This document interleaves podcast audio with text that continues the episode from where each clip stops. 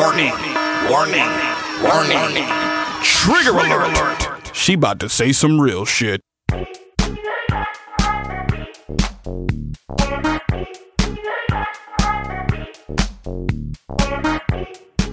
right, we're rolling. We're rolling. Yeah, we are. What up, freaking breadona? What is, I got a touch of the breadona. what is not up? I mean, everything's going on. All the so much. I'm so busy. But you are so though. many things. So much travel. So many orgies to go to and faces to lick.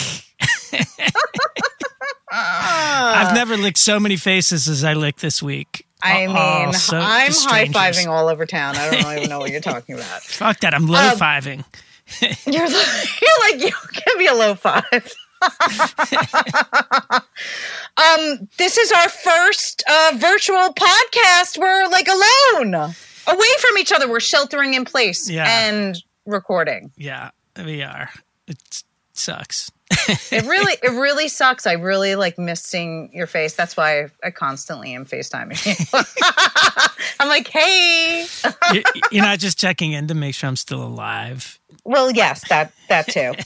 Make sure that you know Uh, your uh, your kids haven't completely, um, you know, eaten all the flesh off your bones dude, or I, whatever. I saw some dude the other day who just like had it, he must have just lost his shit and driven down from. I was on the west. We took the bikes, the kids out for a bike ride, and we were on the west side. And this dude, like, kind of looked, you know, slightly Bernie Sanders looking dude, like that age group, pulled up in this like mini SUV. He had like classic rock blasting, and he drove onto the sidewalk. Meanwhile, I'm like blocks away from where somebody like ran over a bunch of people down there, like last year or whatever. And I'm thinking, like, what the fuck? He gets out, leaves the door open, and like walks towards the pier with the car with the car running on the sidewalk. There's hundreds of people all over the place. And I was like, what the fuck? And then I like came around and I realized it was a rental because I could see like the E-ZPass cover. And I was like, and that's when I started to be like, this is fucked up. What's this dude doing? And he didn't come back for like five, maybe 10 minutes. And he finally kind of wandered back and like stopped in the bike lane, almost got hit. And he gets He wasn't like, you, you want some meth or something? Dude, meanwhile, like, me- meanwhile, like, like, yo, you want some meth? even like 10 years ago, somebody would have got in that fucking car and just drove it away. You know what I mean? For This is sure. like, They're like, like, I'm not getting in that Rona mobile. it was at Christopher and the West Side Highway. And so, and I'm like, where the fuck are the police? And he finally comes back, he gets in the car and he goes to pull back onto the West Side Highway. But instead, he drives like over the median, like in the sidewalk, like pedestrians had to get out of the way wow. because he was going to turn and go northbound again. And that's when the fucking cop was coming across Christopher and they like blared the Oh, lights. they, the cops got him? they pulled him over and they had him over there forever. And finally, as just as we were getting ready to leave, a fucking ambulance came. Like the guy was just loony. Oh my God. He lost his mind and he had Massachusetts plates. And I'm just thinking, like, this guy was like holed up in like Western Mass and just lost his shit. And he's like, I'm going to New York, man. Fuck it. Totally. It was, To- it was so weird. It I mean, weird. it is just it's so it's so weird, right? Uh-huh. And then don't you um are you giving people who don't wear masks dirty looks cuz I am. And meanwhile, like I like pull mine down so I can breathe because like my nose is getting all stuffed all the time. But if I see, like, I put it on if I'm like going near, you know what I mean? yeah, yeah, yeah. No, And then like if they're not wearing a mask, I give them like such a dirty look, and they're like, they know they're like, oh my god, I'm not wearing a mask. She's giving me a total dirty look. But like, yeah, I'm dude, I've put just on a goddamn mask. I've adopted a total like psycho killer look. When I leave the house, I just put on my hoodie, like this camouflage like hunter's baseball cap and sunglasses and my and my mask. And yeah, just, you need to be fully protected. I don't want anybody to see me or know who I am, and I just and I want to be intimidating. I mean, indeed. Meanwhile, you look like a little like Ewok. You, you know what I oh, mean? You're like, Cute little. they were tough though. Those little Ewoks. They were cute, but Hell they were yeah, tough. they kicked some ass. Um, so this podcast is Um, It's a remote podcast too, isn't it? it was a remote podcast. I recorded this in Miami when I went down there right before the full lockdown. Yeah. Uh, I went to Miami for uh, International Women's Day Yeah. to have a, a signing and a and a talk at the Museum of Graffiti, and um, the whole damn world done changed since then. you know what I mean? Like just a month ago or something. It's crazy. I don't know. What do you mean? What are you talking about? Nothing's changed. How we are going to gather uh, in public, how we are going to be able to like enrich ourselves through the arts. We're doing it right limited interaction. Like it's just like I don't know. I mean, I guess everything shall unfold, but I'm thinking um things might change. Like they want to get us in our house or something and get used to like sort of interacting through a screen. Like you can go on these virtual tours. You know what I mean? Oh yeah, I know. It'd be nice if we And- had better bandwidth here in the United States of America. You know, I would really like to like have like a 360 virtual tour. They're really like very like one dimensional. You know what I mean? Oh yeah. They need to. They need. Come on, They need techies, to up the bandwidth. Silicon Valley people, get it together.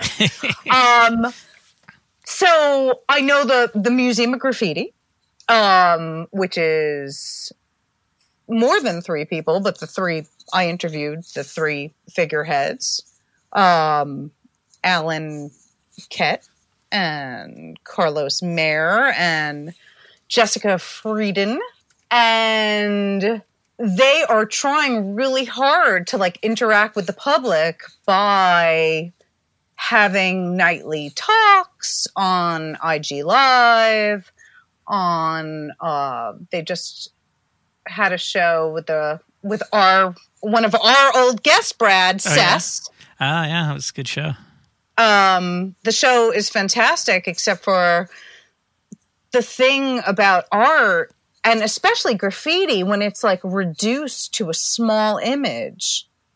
It just looks like a little thing. Yeah. Graffiti needs scale. You Yeah. know what I mean? Paintings, like you need to sort of like experience them firsthand to like feel the dimension, see the paint on the canvas, the way the light shines on it. You know what I mean? Dude, well, it's funny because I remember in art school it was always kind of a joke that, you know, but it was true, but it was the thing you'd always say everything looks better large, you know, so anything any painting you could do in a 12 by 12 if you could blow it up like Brad, 12 I by have known 12 you feet. for 30 years and you have never told me that ever. And that could I I could have saved years of work. but yeah, that was like that was like it was kind of like a joke. It was like people would make you know people that would make mediocre art would make it big, and then they would kind of get away with it. But so ah. like yeah, so it's a it's a trick. really a My no trick, for, for graffiti that starts out large. Like yeah, you can't reduce it at all. You can't even reduce it fifty percent, man. It's It's so it becomes so much less impactful. You can't feel the movement in it, it where it, it it's like stifled. Well, it's So- why I mean, I mean, I don't know why I'm the I'm the plebeian here, but it's so obvious that whenever I see books, graffiti books, um, they only resonate when they have the environment in them. You know, like the f- the right field in front, contextualize yeah, the or the building, right, so you can at least get a sense of the scale, even if you don't get. Because anytime you just see a wall, even if you can see the brick and kind of get an idea of the the scale, it doesn't matter. It doesn't give it. There's no impact. So yeah, it's it's um the medium is the So, the so no, uh, no offense to anyone because I fucking think Sess is brilliant, and um, you know, it's just sort of like a new way of having to think: how do we present these things, and are we just presenting them, and then the experience is for the viewer to actually like buy it and to have it, and then they can experience. You know what I mean? Maybe it's going to be like more in demand or something. Who knows? yeah. Well, it's like a preview. It's like watching a preview of a movie. It's not going to have the same impact, right? It just Right. helps you decide if you want it. Right.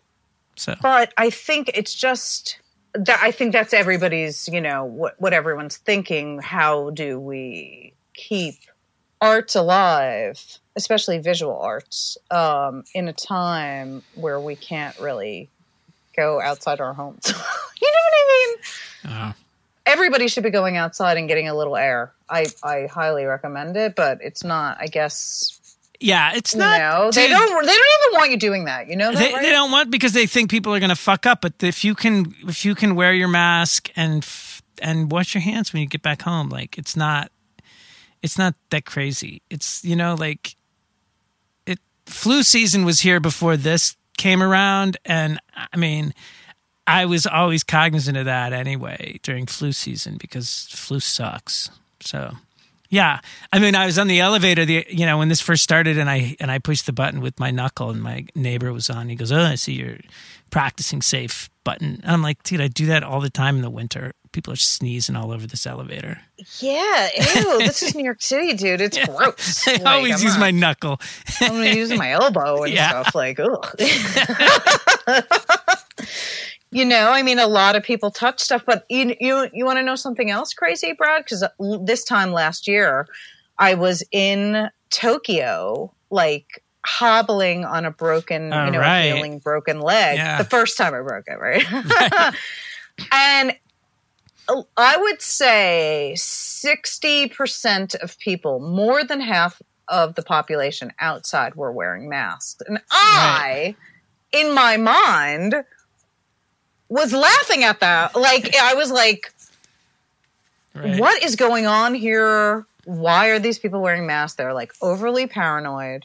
In my hotel lobby, there was a huge sign from the Japanese Ministry of Health that asked you to really be cognizant of if you were sick and if you were, please wear a mask. You don't want to spread it to other people. Wash your hands, stay inside, limit contact. And I didn't really understand why they were being sort of uh, I thought it was overly cautious. Right. Well, But- Now I know why. They're so they're much more advanced than us. yeah, Hey, I'm Ryan Reynolds. Recently, I asked Mint Mobile's legal team if big wireless companies are allowed to raise prices due to inflation. They said yes. And then when I asked if raising prices technically violates those onerous two year contracts, they said, What the f are you talking about, you insane Hollywood ass? F- So to recap, we're cutting the price of Mint Unlimited from $30 a month to just $15 a month. Give it a try at mintmobile.com slash switch. $45 upfront for three months plus taxes and fees. Promo rate for new customers for limited time. Unlimited more than 40 gigabytes per month. Slows. Full terms at mintmobile.com. So when we record, let's get back to this MOG. I call it MOG, I like that. Museum of Graffiti. Mhm. Okay, acronyms. Yeah, It's good. It's a good one. I think uh, they call it M MOG, but I like I like mug personally. um, I'm personally spearheading that. anyway, everybody was so bright and hopeful, including myself. Sort of the future of of graffiti and street art is now in this epicenter being presented to the public through Miami, through Wynwood, and you know it was a happy, happy, happy time. Though COVID was on on the way, Right. and everybody was starting to get nervous, Yeah, and you were flying. and I was flying. You lucked out. I did luck out. Hmm. But Brad, everyone's going to have to get COVID to sort of develop the antibodies unless they come up with like a vaccine like right quick.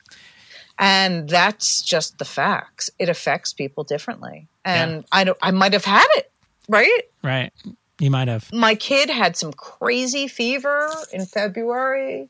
He couldn't smell or taste anything. Everything he ate tasted disgusting to oh, him Oh, yeah, that's the big symptom. very bland. I'm talking like toast and butter where he would be like, this is disgusting. Or like an egg, a fried egg with like butter and salt, like nothing.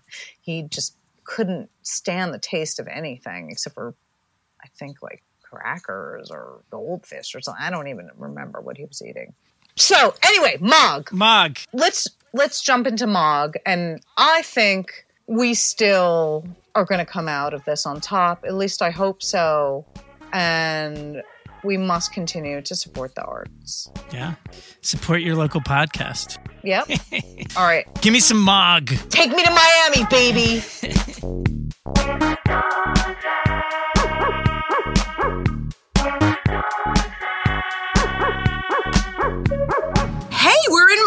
today. I'm so excited. And I am with the Museum of Graffiti crew. Um, we'll start uh, Age Before Beauty. Mare 139, the infamous um, child star, right? Don't you think you were you were one of the youngest people? You No, I wasn't the youngest, but I was, you, you know, the youngest amongst my group of. you were very you Elite were very writers. young. you were very young when I was your age. I was eating lollipops. Were you born? I wasn't even born. You're right. I wasn't even born. Then we have uh, Alan Ket, who is uh, famous for many things, being um, a true ambassador of this culture, and Allison Freidin, Hi. who is my my first time meeting you. I'm very excited, and you're the third wheel. So tell me, how did the Museum of Graffiti come come to be? How did you guys all meet? Let's start with let's start with Ket. So I moved to Miami two years ago. I was recruited by Peter Tunney, who is part owner of the Wynwood Walls or the galleries at the Wynwood Walls. And he wanted me to help him create art, Okay. curate some shows and stuff. So I came down to Miami once I was here. He asked me to stay and run the galleries at the Wynwood Walls. And so I was ready to leave New York. Came down to Miami. Okay. Uh, during the first few months that I was here, I started to sort of uh, meet people in Miami, kind of hang out a lot. And Allison is one of the first people that I met down here in Miami. And she was into the arts and smart. And, you know, we started talking about the Wynwood Walls and art and, and, you know, how I got here. And then this idea of doing a gallery came up. And uh, I was like, yeah, it's kind of strange. I kind of see what Wynwood is now that I'm here for an extended period of time. And I think that there's opportunities here. So out of that conversation and subsequent conversations over the course of some months of us getting to know each other and staying in touch came this idea of maybe not a gallery, better than a gallery was a museum idea. And during that those first few months, I had lots of wacky ideas because I saw what Wynwood was and what Wynwood needed. And I think one of the things that stuck was this idea of a museum dedicated to graffiti in Wynwood because so many people come here, millions of people come here a year, and there was no context. There was just lots of selfie sticks and questions.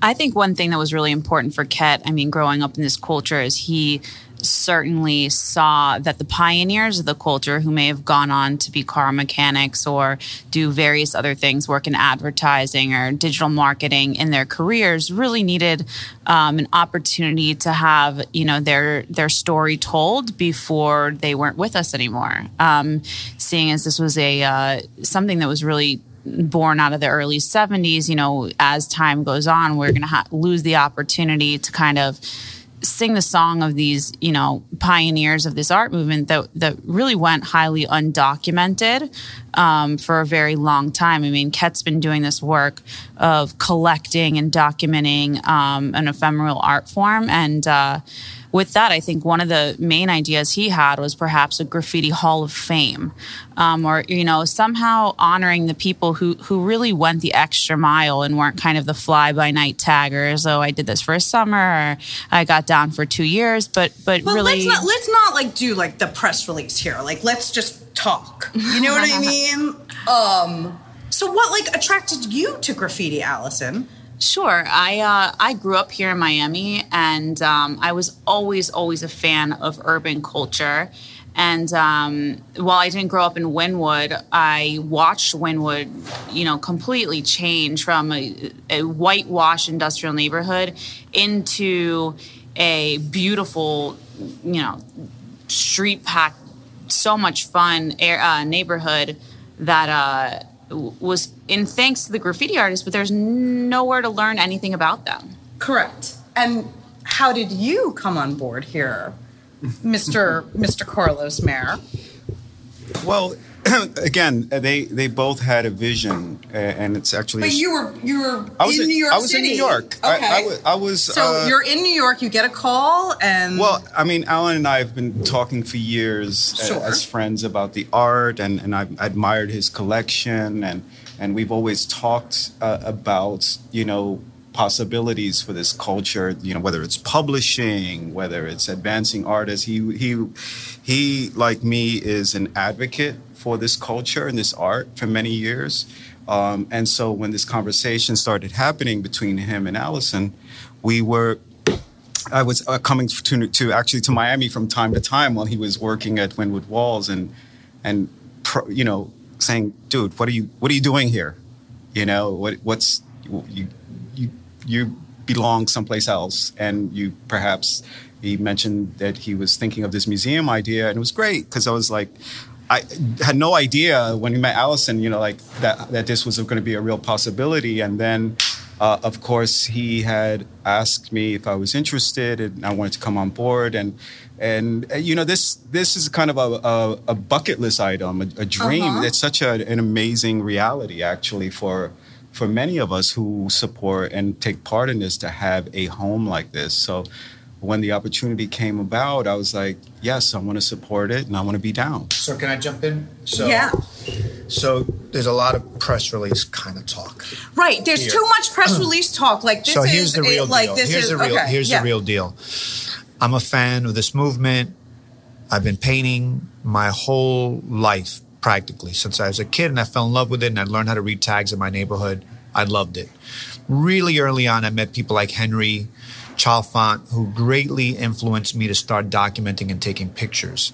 Right, I hung out with Nick One, all these guys back That in was the your 80s. crew, like that was my right? crew. So I was Photo- down Photo? Kings, right? Photo King. So me, Ven, SB1, Cavs, Nick One, Charlie, DTK, we spent most of our times on platforms in New York City documenting the trains because Henry wasn't doing it anymore. Mm. He quit. Okay. He said, I've had enough.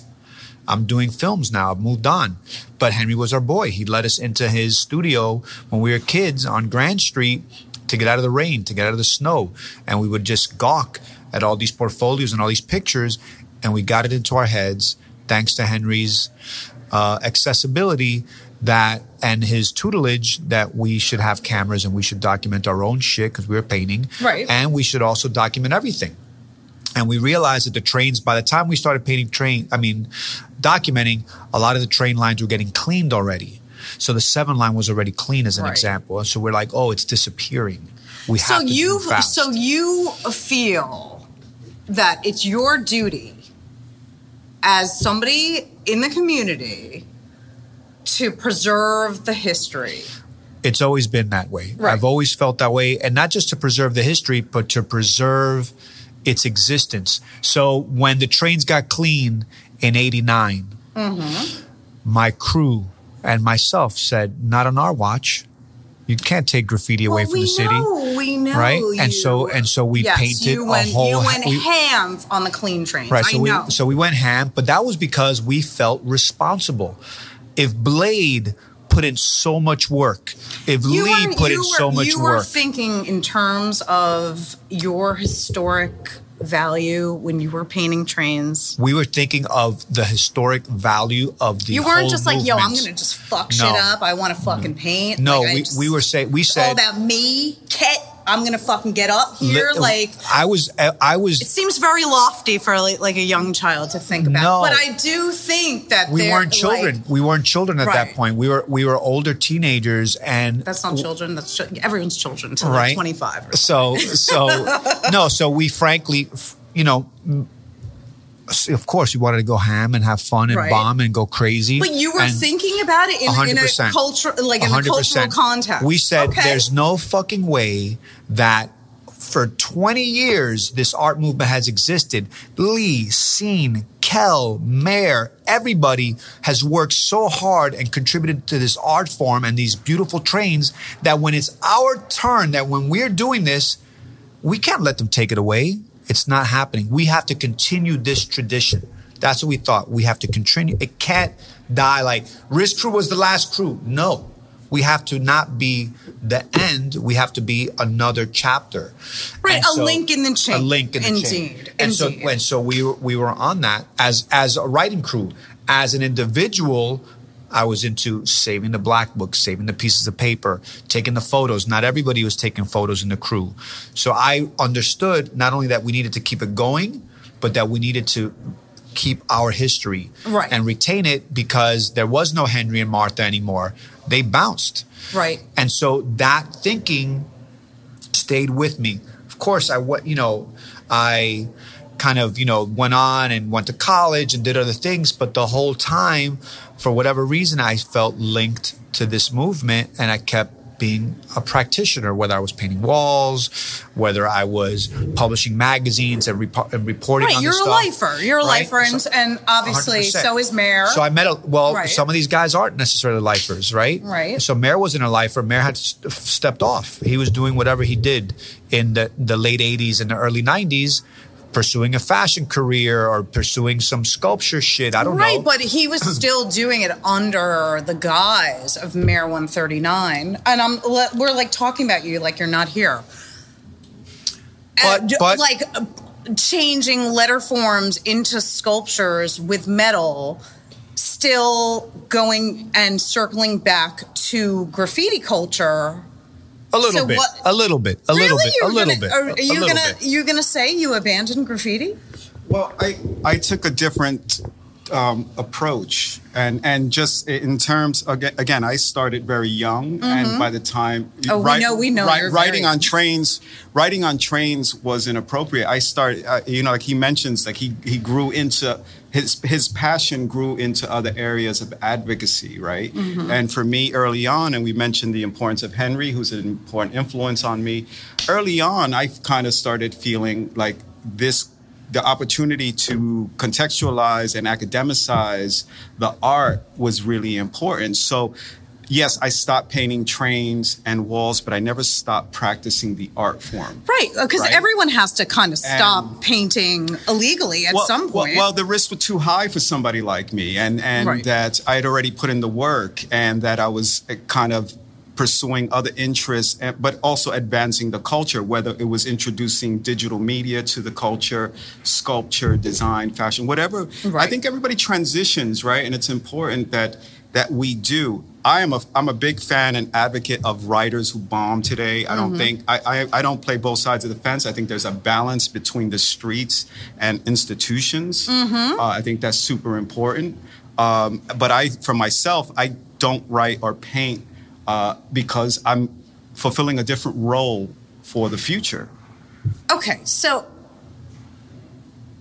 are you nervous to say that you still represent graffiti or you're still like a graffiti writer no, I'm even though you don't I- write illegal graffiti I- like it Claw, just Claw, I'm here. No, because that's I- what the, I feel like uh, people who sort of advance and sort of step over the threshold into the formal art world, right?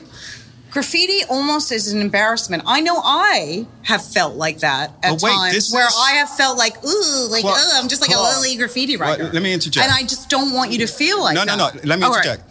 This, this, this. What what Allison and Ket have done here. Right. This, this is part of the formal institution Correct. building of, uh, and we are part of that canon where we are already part of it. So there's no embarrassment. There's no like turning back the clock. Right. Right.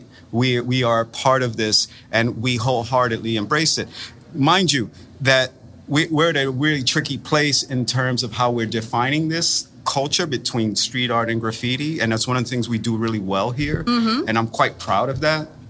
Proud of my history and of the collective history here and the people that come here.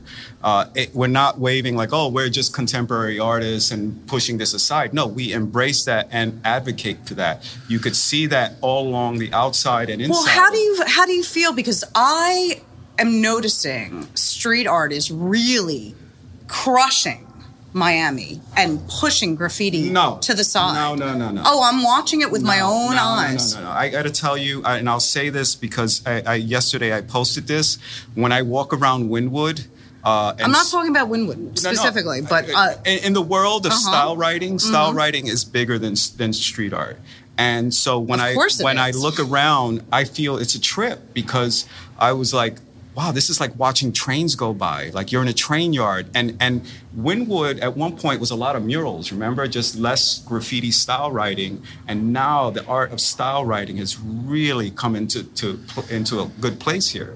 It's it's an it's an interesting question, and I think that if you drive around Miami, if you drive around most cities, Mm. most big cities, you can see the street art or the mural art because some of it they're not even street artists, right? They have no street art practice; they're just muralists. correct. that- They're and- murals that use spray paint. right? Mhm. Or if they do, Okay. right? And so those works are of such large scale that they eclipse any burner on the street just because of their size, right? There's also now this this tremendous interest by developers and cities and businesses to have this art that obviously speaks to the people and that beautifies our neighborhoods and, and communities. So there's a desire for that bigger mural art all day long.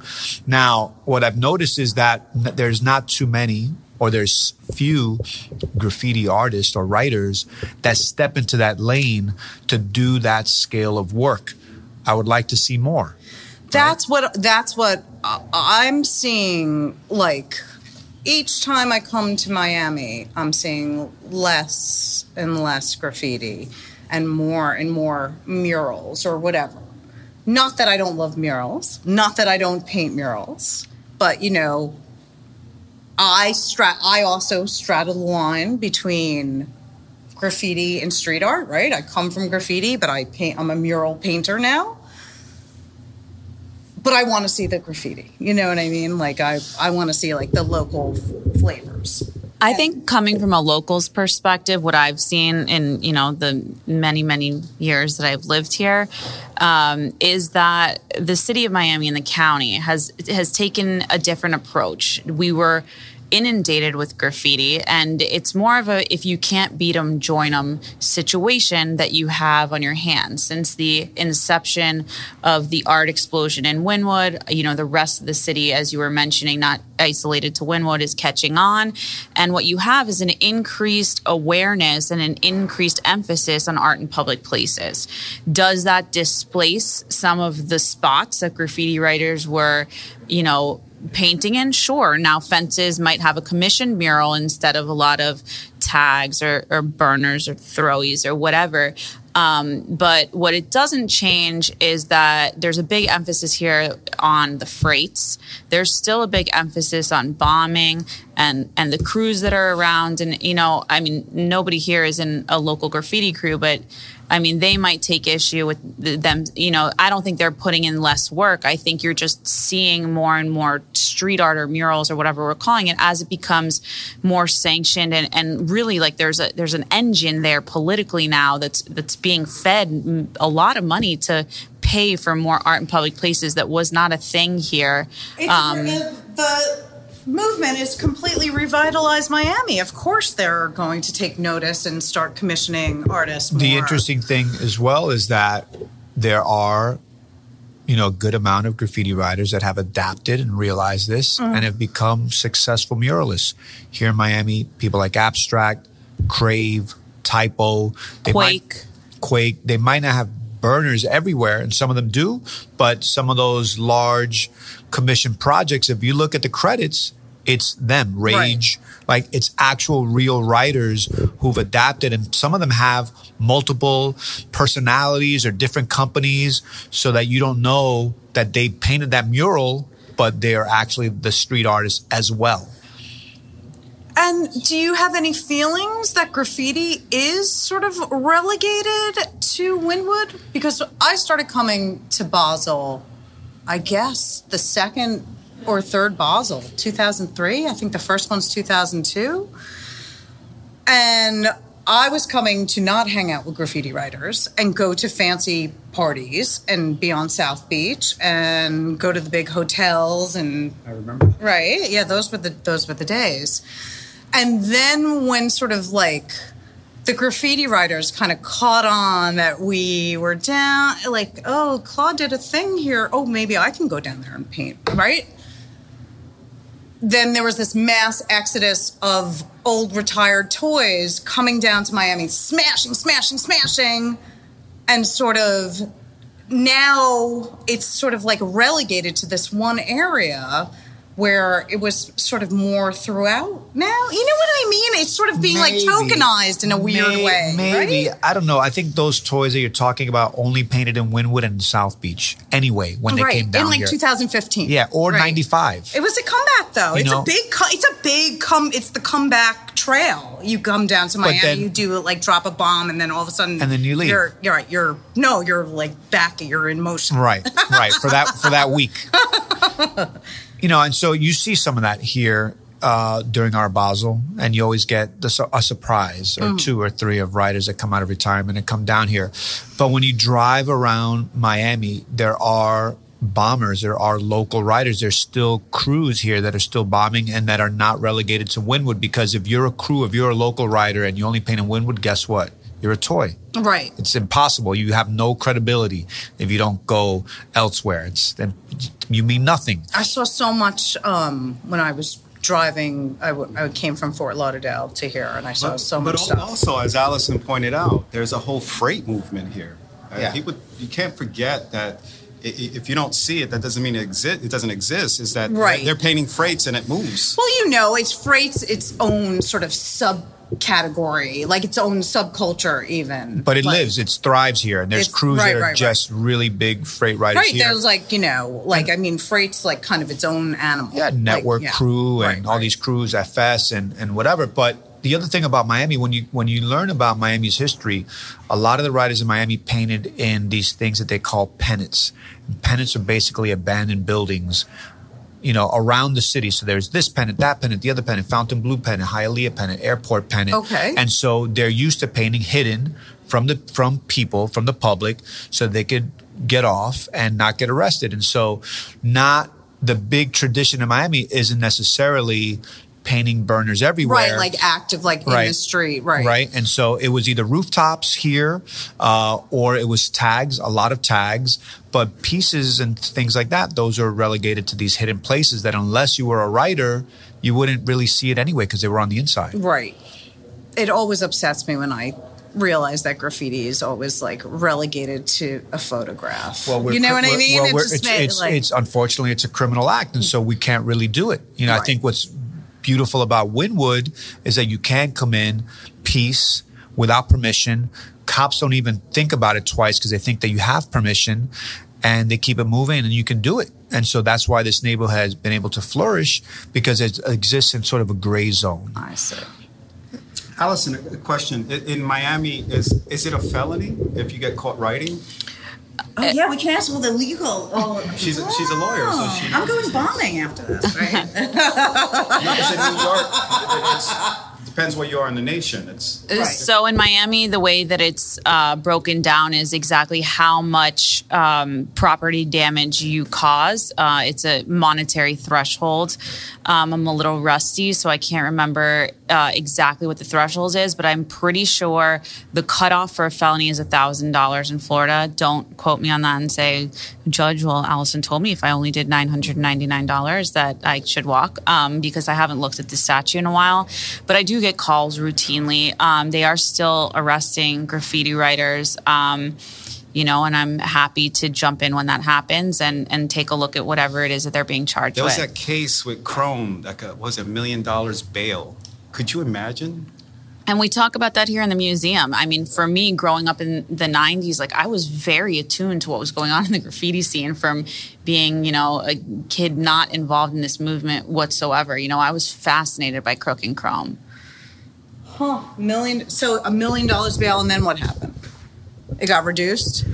So the, I mean, just to give a little backstory for folks in New York or, or all around the world, I guess you can listen to this. Um, Crook and Chrome International. We are international. Oh, I read about Crook and Chrome and it got dropped to fifty thousand dollars. I read all about it. Yes, Crook and Chrome uh, were were really awesome bombers in in the late '90s. I was coming of age. I am a little bit younger than everybody else sitting at this table.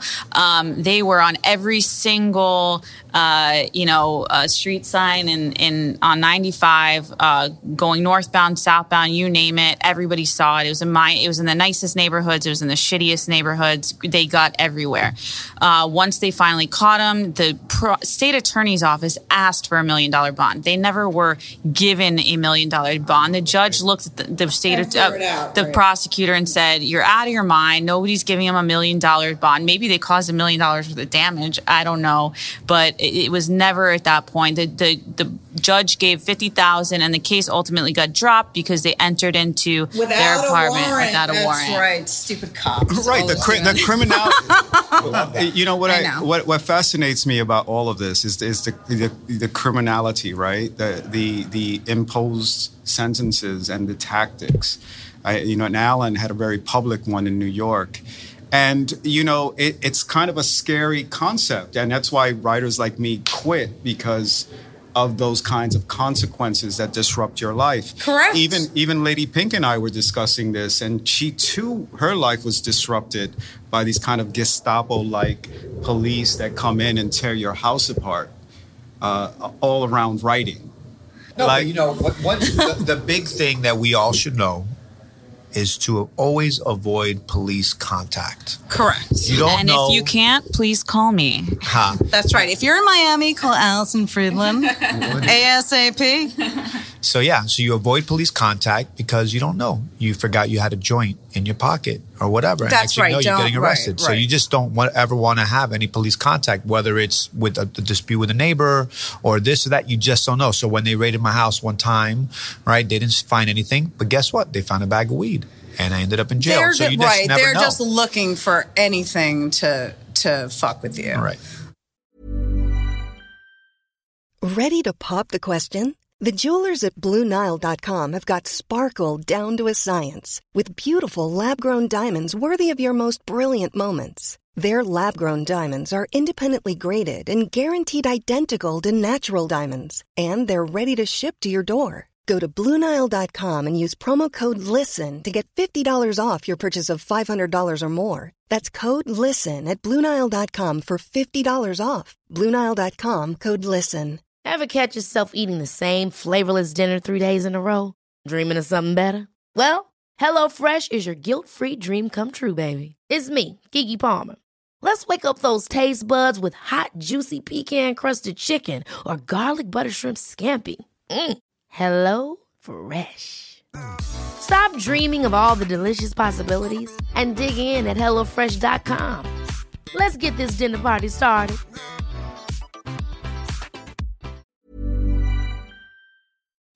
Okay, so let's talk about the museum a little bit more and sort of the culture in which this is sprung from. And I want to get your opinion because it's a very lofty question.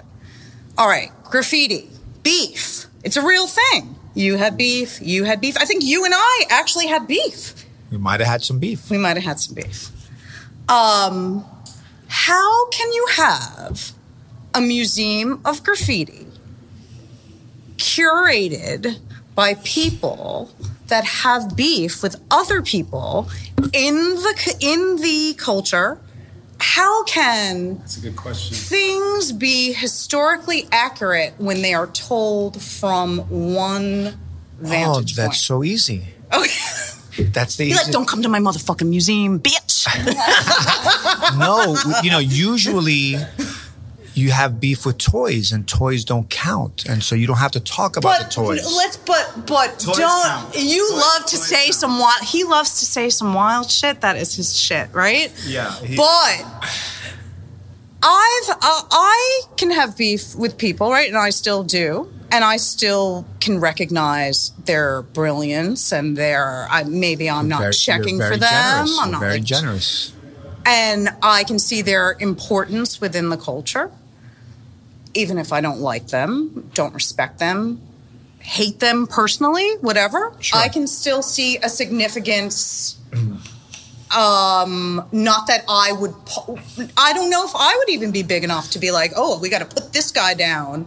Fuck that guy. So I get it, So but like, you know, for me, for me as as let's say the the guy who's responsible for being a bit of the filter, and now Carlos is is here in the museum as, as a filter curator. We have to put that aside.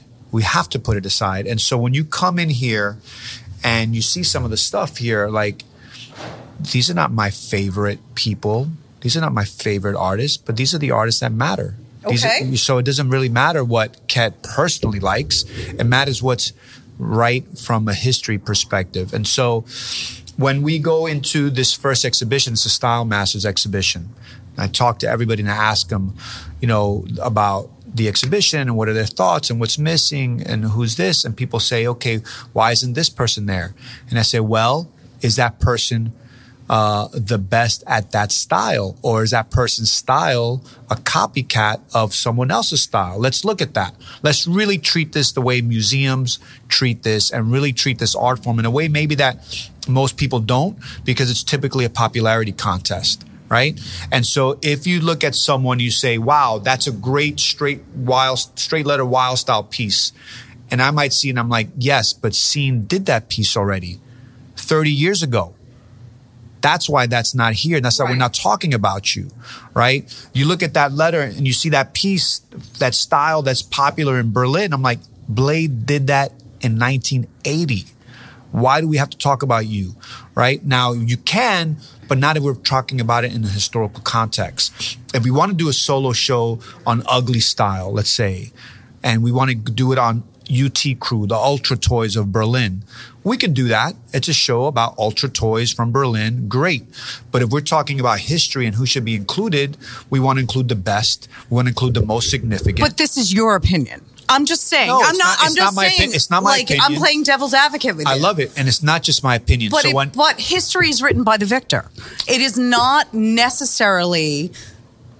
It is your history. It may be Of your course, history, and it may course. be Allison's history. Of course. but it's not necessarily everybody's history. And and No, and um, I love that. And you're 100% right. Everything is subjective. Correct. Everything is subjective. Now, when I I knew that this this would trouble me, right? My whole life if I didn't go out and look and talk to my peers and say, "Hey, what do you think?" So, when we started this project, one of the things that I did is I sent out a survey to as many artists as I possibly could, a hundred and something artists from around the world, and it was a survey that said, "If you started a museum, who are 10 people that must be in the museum that you couldn't sleep at night if you didn't include them.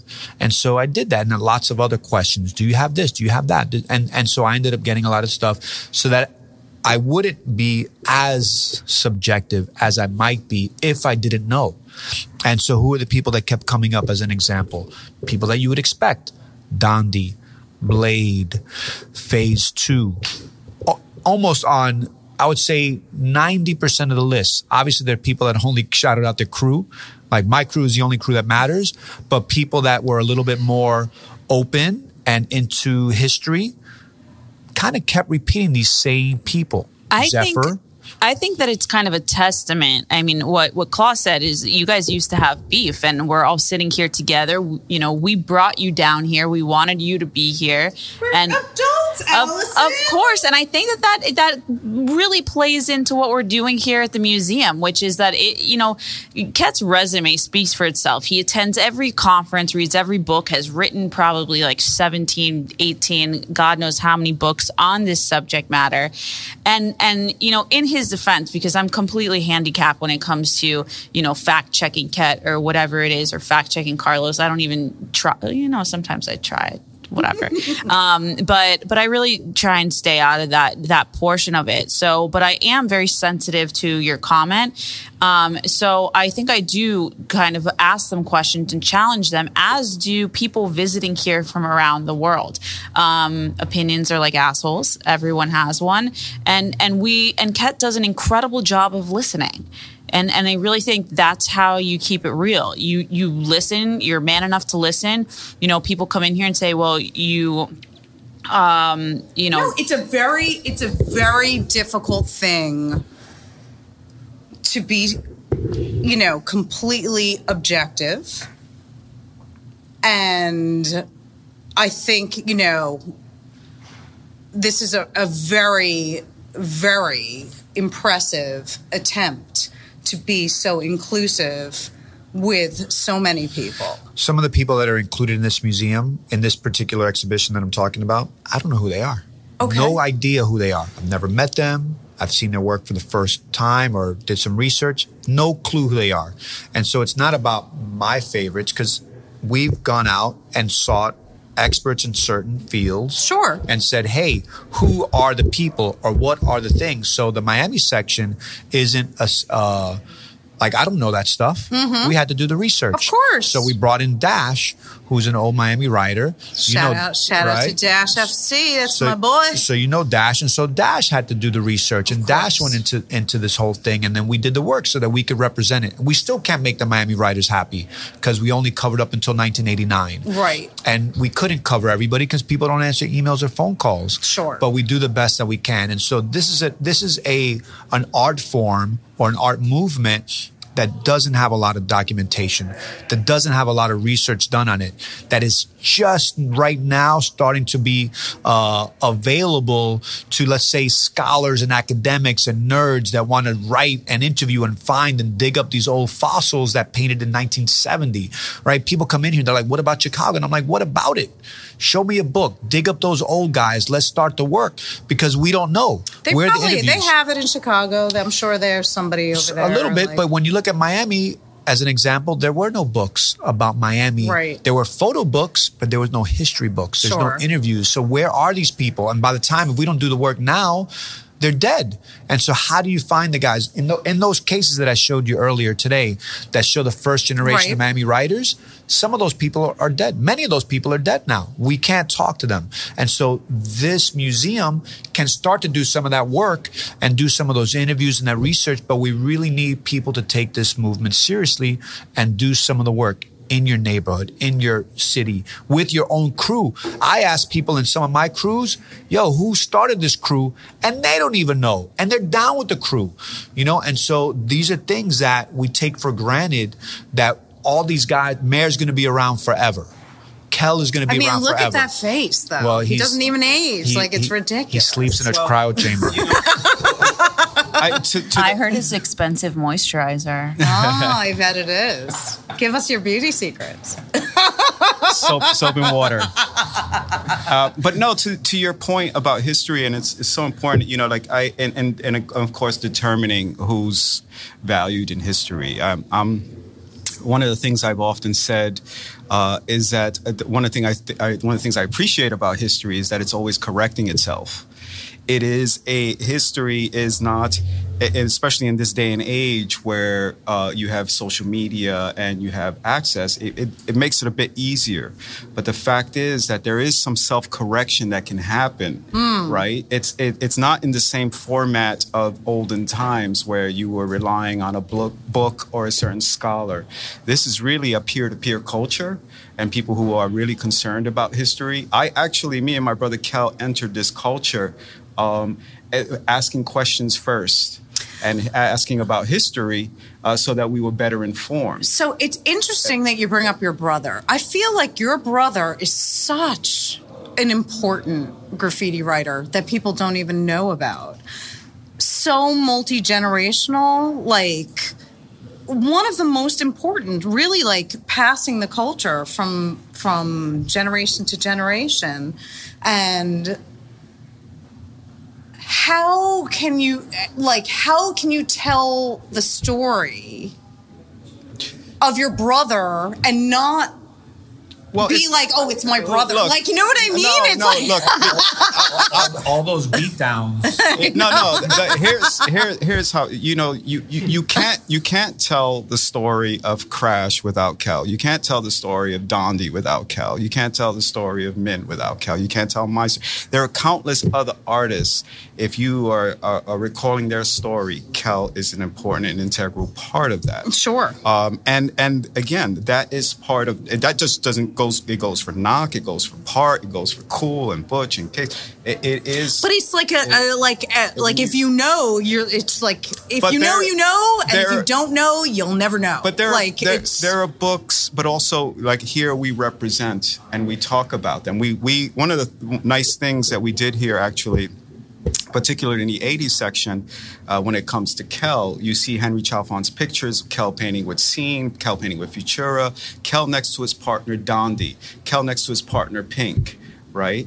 Um, and so, in that way, in, in, in our effort, you know, and not, not just on his behalf, but on others too, is that you contextualize them next to their peers, right? So if you're going to talk about somebody, well, of course, you know, here, like for instance, we have pictures of Butch, and I love this because there's that little drawing of Case. I draw a reference from a photograph of Butch painting a whole car, and then saying, here's his partner Case, Butch and Case, the fantastic partners. It's it's a really interesting thing to ask about Kel. I'm a Kel fan. Right. Obviously, I stole two of his letters, and uh, in in the museum there are a few individuals that are really, really critically important in the existence of this movement. Blade is one. Phase two is another one. Um, and you go through the museum and you keep seeing their names coming up over and over again through generations right Yeah, and I also mean- sometimes through the work of other artists so you start in the 70s section and you see uh, blade as an example. There's a photo of a blade painting in 1975 then you get to 1980 and then you see a blade train in 1980 wow five years he's still painting. Then you get to the 80s canvases and then you see a painting of his in 1989 you're like wait that's uh, 14 years later he's still going. Then you get to the 2000s and you see a blade supreme deck. And you're like well how could this possibly be this person's been around for 30 something years involved in this movement and so what I love about this style timeline that we have is that you see who's really been deep contributors to this movement. Kel is one of those people, but there's even bigger contributors. But isn't like it interesting that you should even bring up like a Supreme? And you know how many graffiti writers work at Supreme? Well, that's And, why like, we highlight You that. know what I mean? We Like, highlight them for that. That the it it has infiltrated the culture in in mass from art direction and advertising and All of it. fashion and right. So, um, what is your five year plan? So our fi- I, so so I guess a few things. You may get different answers from both of us. Okay. Yeah, you know I think No, I, I, think it's good. What- what- Listen, I, wanna I, think in on this meeting. I, I, you know, I mean, I, I mean, for one to stay in business, we're new. We're Yeah. brand, we're brand new. We're three months into it, so we have to learn this business, and we have to learn how to stay in business. We have to learn what it is to raise money. We have to learn what it is And to so- operate a museum. now, you're selling work, and some work is not for sale. Like, how are you distinguishing what's for sale and what's not for sale? and it's interesting because we we've I've been asked this question by reporters, by uh, uh, people inquiring off the street, and then by kind of people in the know in the midst of the culture also. Um, so I'm kind of uh, used to answering this, and and I feel completely comfortable with the way that the museum is set up, which is that. Um, we have under our roof, for those of you who haven't been here yet, um, we welcome you to come. But in anticipation of your visit, there's three things that happen in the museum. You come in and you see the exhibition. We also have a gift shop, like many other um, museums around the world have. It's a must have. It, it's a must, and and Claw's products are there, and we she actually has a section to herself. I need I need a section. Um, so, but one thing we also do have within the footprint is a fine art gallery. Um, right now, we are lucky enough to have Persuade's Wet Paint Show here that features 90 different artists from around the world. And we are so proud to give graffiti artists like a platform to sell their work, to show their work, to show the world what they are coming up with right now, what they have in store for us. And, and, uh, really, it's been a group of artists who have routine. I don't have to tell you guys have been routinely marginalized by blue chip institutions.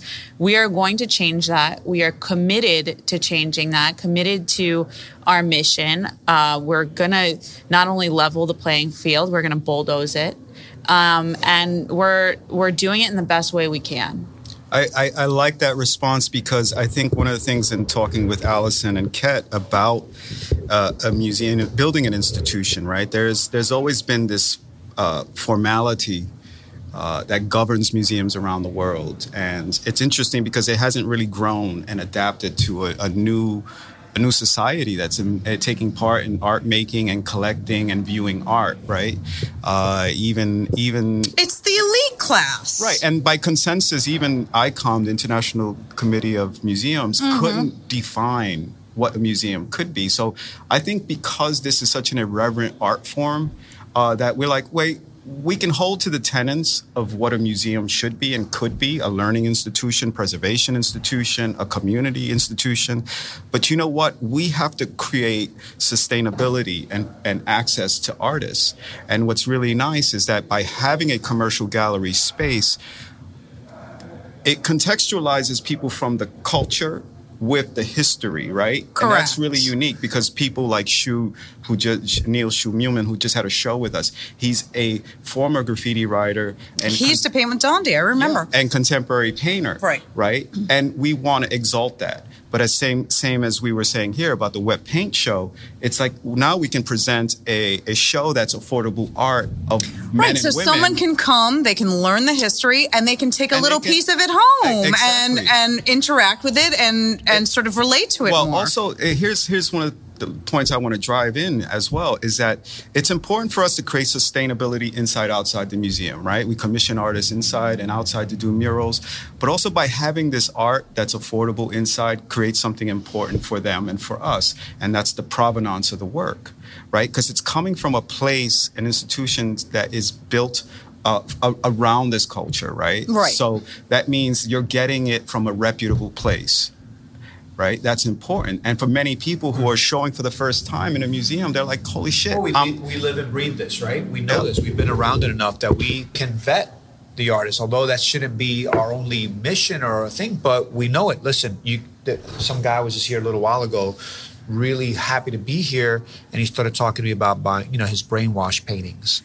You know, and so people don't necessarily know. Right. Of course enough, they don't know. Right? right? And so when you come here, you learn and you know, and then you ask, why isn't brainwash here? We can tell you. Or why isn't this person here? Or what does this person have to do with this art movement? Are they a part of it? Are they not? And so you have a sounding board here where we can talk about that and it's safe and we're not judging you on it, but we're telling you this is this, this is that. Okay. This is what this is about. And you know, that's that's it. We're, we're very clear. We're very clear about distinguishing what street art and graffiti is. It's one of the first questions I pose to people when they walk in the door. And if they don't know, I can clearly show an example as you look out. Okay. But we're very clear on what our mission is and what we support, right? Uh, and that's really important in terms of defining and holding your ground on a subject. And so here's a subject that's very near and dear to me. Are you going to be like other museums and not focus on women too much?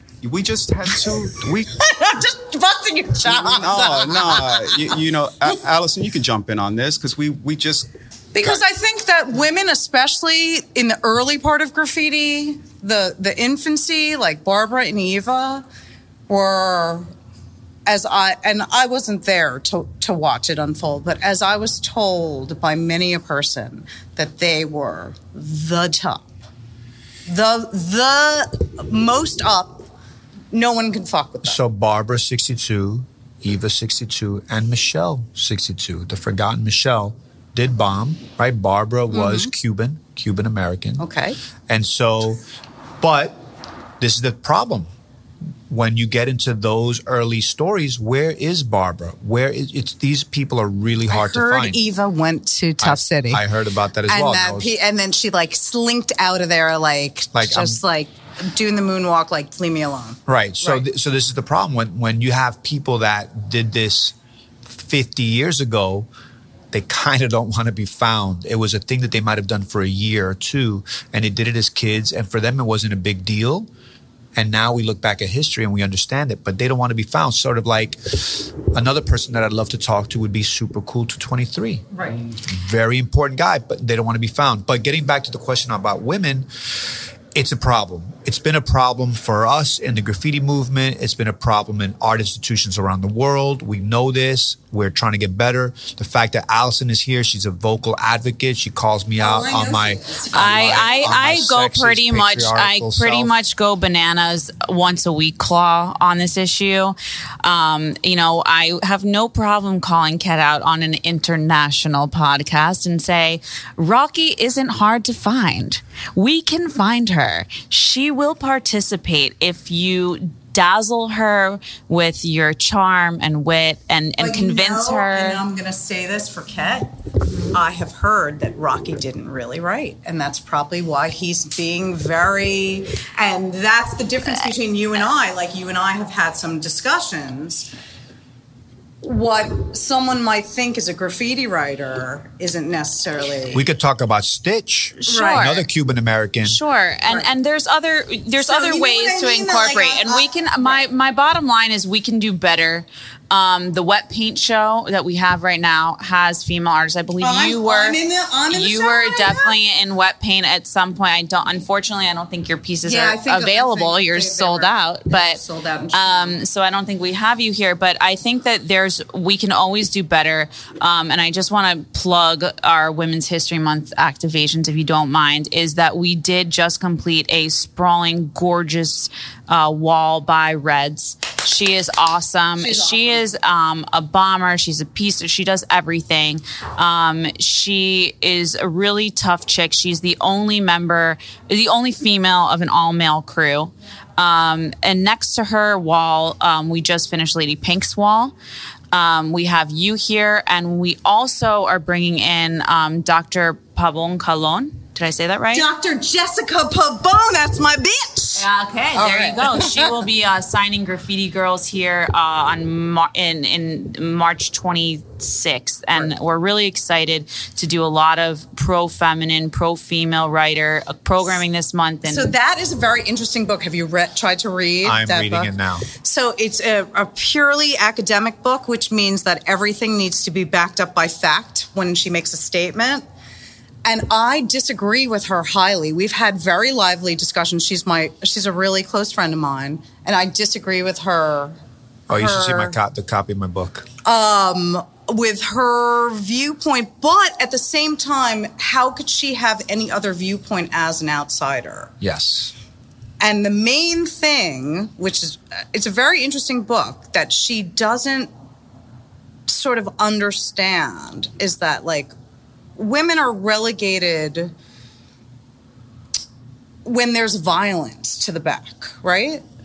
But so are men. So are a lot of men in crews, right? There's a lot of guys that you're like, this isn't for you, like, back up. So, like, a graffiti crew is like a basketball team, and everyone has a position, and sometimes you're shooting, and sometimes you're defense. And I think she didn't give a fair play to women in a certain in a certain respect um, of how much men do love and support them. You know, Yeah, you know, people. When I was in art and design, you know, we had a a, a few notable writer a lot of women girls. writing Yeah, graffiti. We, we had Lady Hart, Lady Linda, Tiny, uh, of course, Ladybug, right? Sandra. Yeah, and so you, you know they they obviously this is a male dominated culture per se, but I see that changing. And you know what I uh, you mentioned Reds, and I admire her so much because, it, and it's kind of silly. And I we were talking about it like you know, oh, she can keep up with the boys. I'm like, yo, she surpasses so many of the boys. The, She's great. The, the female writers today have uh, immense talent. People like Claudia MadC is immense, immensely She's inc- she's incredible. You have Honey Bee, who's rocking right now. Muck, who's been around for a while. You have Utah crushing steel Yes. internationally, You being locked on. out of countries. You have Miss 17, all city, every single borough. Uh, the other thing- Can't fuck with Miss 17. The, the other thing that's that's interesting about us here is I, I perhaps we're cultivating the next girls because we have the drawing sessions with young kids, young boys and girls. And again, once you introduce the, girl, the girls have the style, right? They're good. well, they again they got the bubble it's a- it's a- style. early, early. Well, now, now now it's about an introduction, right? You it, it is passing the torch, and and I, I like that. I, I like the inclusion of, of women uh, in this in this culture. Always have. Right. Good. Me too. Um, thank you guys so much. I'm so excited. I'm so excited to find out um, everything that's going on here, to come back again and again and see all the different installations. And if we want to catch up Can- with Museum of Graffiti, we can find it at the museumofgraffiti.com. They're on Instagram at Museum of Graffiti. Can we plug our next show uh, with Let's Sess? plug your. Let's. Oh, Yeah. you're having a show with Sess! Yay! I know we're really, ex- really excited about it. That's coming up. When- when does April, that- April third. Oh, perfect. Um, it's called The Process, and his drawings, of course, his fabulous drawings and and, and paintings. Uh, we really are looking forward to Sess that. is the best. It's going to be great. Yeah, we're going to have a print signing as well and, and a shirt release. So, uh, those of you who are Sess fans, please uh, either come visit us or check us online. and and you can catch up with all of this. Also, you can find all of these people individually on Instagram. Let's uh let's do a little roll call. What's your Instagram? Carlos Mare. One word, no dashes. Alan Ket. No no dashes? No No dashes. underscore? A-L-A-N. And Allison's is really annoying. 'cause- Mine's Allison F, and it has periods in between every letter. Oh, just like a woman. Oh! and and shout out to Kevin for sound engineering. Woo woo! Thank Okay, you. thank you. Awesome. I Ever catch yourself eating the same flavorless dinner three days in a row? Dreaming of something better? Well, HelloFresh is your guilt free dream come true, baby. It's me, Keke Palmer. Let's wake up those taste buds with hot, juicy pecan crusted chicken or garlic butter shrimp scampi. Mm. Hello Fresh. Stop dreaming of all the delicious possibilities and dig in at HelloFresh.com. Let's get this dinner party started.